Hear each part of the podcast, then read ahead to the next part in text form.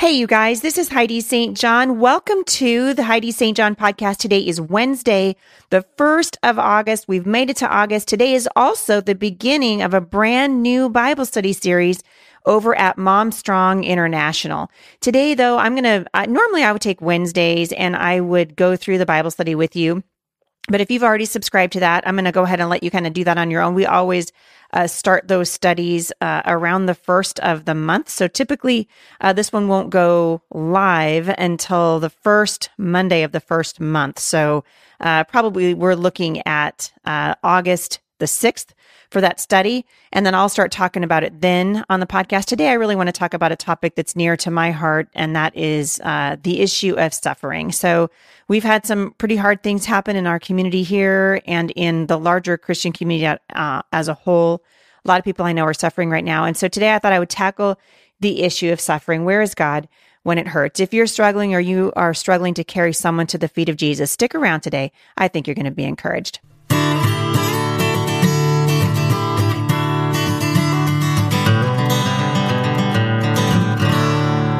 So, I want to start off by just uh, saying, first of all, we have hit over 8,000 of you strong over at Mom Strong International. And what a thrill it is for uh, our family and our staff to watch this ministry continue to grow. I had an incident happen a couple of days ago on Facebook. I posted after my Monday podcast, I posted uh, a movie, not a movie, like a series that's online about transgender kids. Basically, they're trying to normalize transgenderism like they've been doing, you know, since the dawn of time. And, uh, and Facebook uh, removed my post. And they said that my post went against their community standards and that it violated their standards on hate speech. And so uh, I wanted, and so I was frustrated by that because there was nothing hateful about my my post at all. It was just saying, you know, this is this this idea of normalizing uh, transgenderism and normalizing mental illness rather than treating it really grieves me, especially since we're talking about children. And so the first thing that they do, this series uh, says, you know, it's called, this particular episode was called I Am the Scary Transgender Kid Your Parents Warned You About. So the, the title is meant to mock people, right? If you disagree with transgenderism, then it's meant to mock you. And, uh, that's the whole that's the point of it. It's a tactic that's been used uh, recently, particularly in a progressive movement that is uh, used on anyone who dares to agree, to uh, to disagree with the gender fluidity movement. So if we took this attitude toward every mental illness, then we would treat anorexics uh, the same way. We would let them suffer and die because of their self perception, because that's their truth. And if they see themselves as um, fat, even though they're 85 pounds, then that's their truth. And we should just let them live in it so they can be happy. So at what point do we say enough? Uh, this is wrong. And we're living in a culture right now that is literally, we're suffering because of our unwillingness to address truth as truth. And uh, Facebook did the same thing. I told you guys I've been moving away from Facebook. Um, and really, that's what I want to encourage you to do. If you want to follow my ministry, uh, follow me at HeidiSt.John.com and uh, Momstrong International. Uh, because over on Facebook, I've literally had my life threatened uh, by the so called tolerance people. but I just want to encourage you not to be quiet because we're racing faster and faster toward normalizing what, what really is an alternate reality. And I hurt for these children uh, because, you know, 20 years from now, when all the stuff that we told them was going to work doesn't work and the suicide rate doesn't improve, and we lied to them in the name of mercy and in the name of love, uh, we're going to have a lot to apologize for and a lot to answer for. So that's what's been happening with me over at uh, over at Facebook. It's just kind of another reason why I am moving my platform um, ever so slowly uh, from Facebook and from social media over to Mom Strong International. You can find me at the forums there and uh, where we have freedom of speech. so um, we're talking about all things that are related to mothering and marriage and walking this life out uh, the way that God would have us to do it because we belong to the Lord. And so that kind of brings me to the topic I wanted to discuss with you today.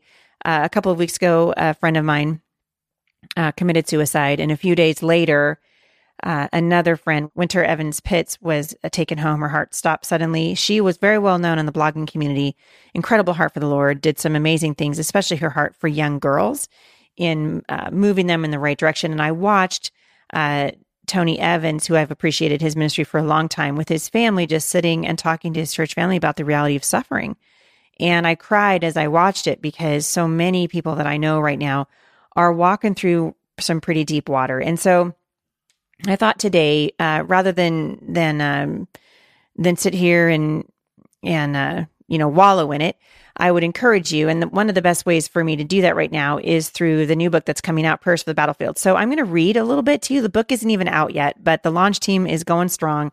We are, uh, it just actually starts, it, my read through of Prayers for the Battlefield starts over at the launch team today. Um, and I, I believe the launch team applications are closed now. Um, but if you applied for the launch team and didn't hear back, please let us know. You can shoot me an email. Actually, shoot Marlene an email, marlene at thebusymom.com, and let her know that you applied for the launch team uh, and that you didn't hear back or that you wanted to and you missed the application and see if she still has slots available. If she does, she'll let you know. But I wanted to read a little bit out of Prayers for the Battlefield because uh, I wrote a lot of this book in the midst of suffering, just suffering in our own family. Uh, you know, we struggled through, as many of you know, uh, the accident that my nephew Bobby was in last year. And I want to remind you that God says that his peace is actually present with you even more in suffering. Philippians 4 7 says, You will experience God's peace, which exceeds anything we can understand. His peace will guard your hearts and minds as you live in Christ Jesus. And we want to do that as uh, no matter where we are, no matter what we're, no matter what diagnosis we face that was unexpected, no matter what financial loss, no matter, no matter what. So I've written this book to encourage you. There are um, six different sections in it, and this particular section um, is for um, parents who are struggling through whatever it is the loss of a child, through uh, miscarriage, through death, through illness, through a prodigal child, which frankly is just as painful as losing a child. Um, and God says, I'm with you. So I'm going to go ahead and read this to you, and I hope it encourages you today. On June 27, 2017, my family got a call that changed our lives forever. At approximately 11:30 p.m., my sister called to tell me her son had been in a car accident. In the hours that followed, we heard words that no one wants to hear. My nephew's neck was broken, rendering him a quadriplegic. His brain had suffered a devastating injury known as a DAI or diffuse axonal injury, which, translated into something we could understand, was the adult version of shaken baby syndrome.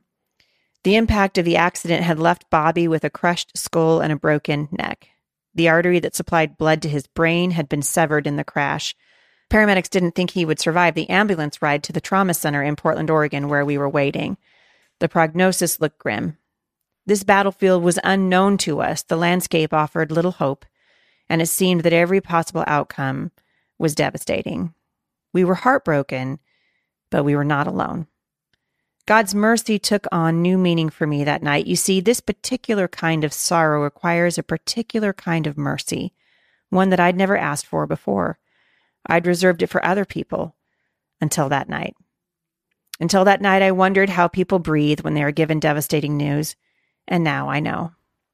God's peace, which truly does surpass understanding, met us in those weeks and months. Because of God's grace, we were able to walk through a devastating diagnosis with peace.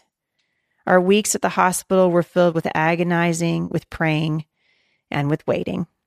And then one day, Bobby woke up from his coma, much to the surprise of his doctors. He is still working to regain the use of his arms and legs.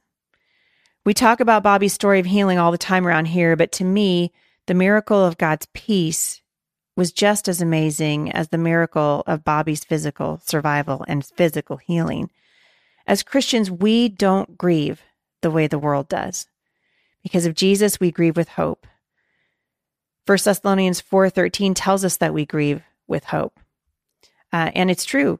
Because of Jesus, we can trust in the goodness of God. If God was willing to sacrifice his own beloved son, he can be trusted with anything we're facing too, even the big things you're facing right now. That really is the heart of the Lord. It's his heart for you, it's his heart toward you. God says, You're not alone. I'll never leave you. I'll never forsake you. And even when things happen that we don't understand, we certainly don't understand. I struggle to understand. Jay and I have lived through the suicides of several people in our 30 years of, of of ministry. And it's hard to understand what happens uh, in the life of a person that chooses to take their own life. But I'll tell you what, you guys, here's what I'm learning. Uh, the Lord knew ahead of time what was going to happen. He knew ahead of time what was going to happen to Wynter. Wynter just uh, passed away suddenly from heart failure. And sometimes we look at what the Lord does, or what He allows, rather, and we say, that's not right. And like I, you know, I remember just wanting to cry out to the Lord, you know, take it back. Take it back. Like this isn't right. You you made a bad call. I heard Tony Evans say the other day that in sports, uh, when uh, a coach feels like a bad call has been made, he can throw a red cloth out onto the field, and that indicates that they believe that the referees made a bad call. And I think sometimes we look at what's happened around us or what happens, what does happen to us and in our lives, and we want to just throw that red cloth out on the field and say, You made a bad call. Take it back. And the Lord doesn't take it back. Uh, sometimes we get what we're praying for. Sometimes, you know, certainly in the case of Bobby, Bobby experienced the healing and is continuing to heal from uh, that accident, which has been uh, just about a year ago now. And sometimes we don't get the answers that we hope for. But we have to know this is where the goodness of God comes in. And this is where uh, either if if you're if you're not anchored in the Lord, uh, I've seen people completely I've seen people in this kind of devastation walk away from the Lord. And this calls into I think not not the goodness of God, but I think people say even the existence of God. Does he really exist? Well, I would rather bet on doing this life with him. I know what God can do. I've experienced his healing in my own life. I've seen him uh, make a lame boy walk again. I've seen him do incredible things, uh, and I know he can do it. But he is sovereign, and that means that God does what God wants to do. And I think we sometimes think that this life is all about us, but it's not. It's about the unfolding of God's will in our own lives. It's the unfolding of God's plan uh, for humankind. And we read it all throughout the Bible. So uh, I'm going to end this particular podcast uh, with a prayer. And again, this comes from Prayers for the Battlefield. If you, um, I hope you guys are going to be really encouraged by this book. It's like, it's a handbook for war. It's a handbook for battle. It's, it's me coming alongside you and saying, follow me as I follow Christ. Let's pray for each other. Let's encourage each other because this life can be painful. But God said, I'll never leave you. I'll never forsake you. So I'm going to pray some scripture for you right now. I'm going to, I'm going to be using Psalm 23, Romans 5, verse 3, uh, James chapter 1, verses 2 to 4, and verse 12, and also Romans 8, verse 18. And, and just um, incorporating scripture into our prayer. There's power, men and women, in the word of God and incorporating it into your prayer. So let's go ahead and close this podcast out in prayer. Father, we're not always ready for the battles that we face. And sometimes we want to know if you're here, if you really are in the valley of the shadow of death. Are you really in the valleys that we walk? Some of us are struggling with shattered dreams in this valley, Father, and we wonder if we can go on. Father, we hurt. Some of us are experiencing pain in every part of our body, and we're no match for this giant. Father, I didn't know the broken terrain of the battlefield that we found ourselves on last year. And sometimes I struggle with the terrain of the battlefield that I'm on even today. I feel like I didn't train to fight on this battlefield. I've only heard other people talk about it, and it seems like they know you better than I do. My mind tells me that you're good. I know the verses by heart, but somehow in this place, I need to hear directly from you. Would you allow heaven to touch earth in such a way that I know that it's you? I need to feel your touch, to hear your voice, to be reminded of your love. Remind me that you are always, only, ever good. I've heard you call Jehovah Rapha our healer.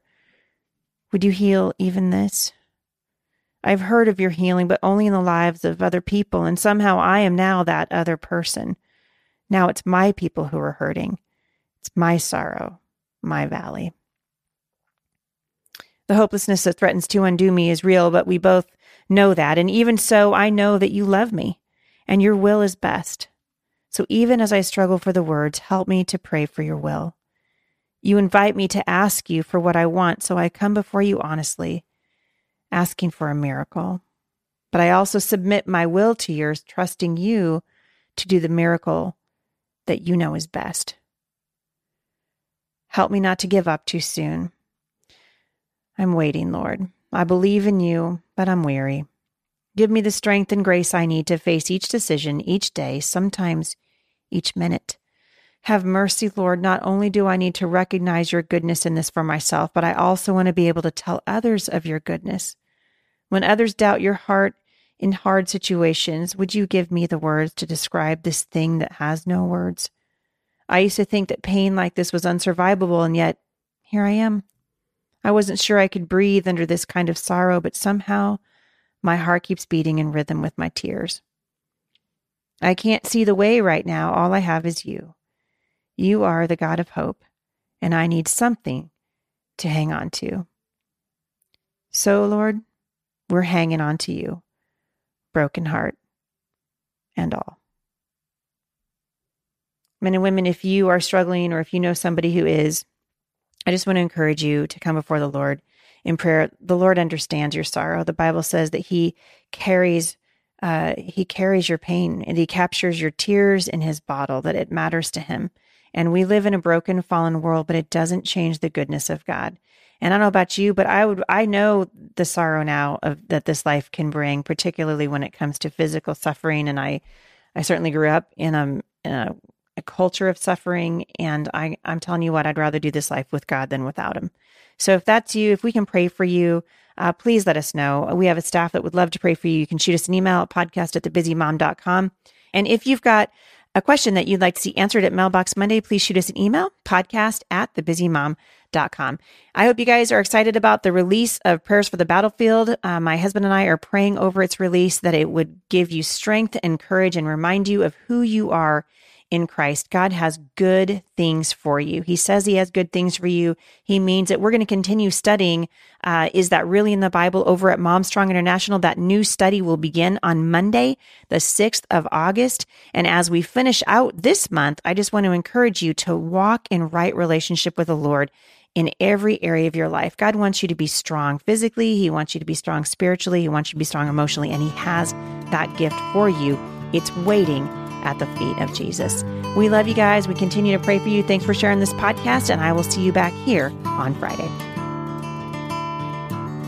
For more encouragement, visit me online at thebusymom.com.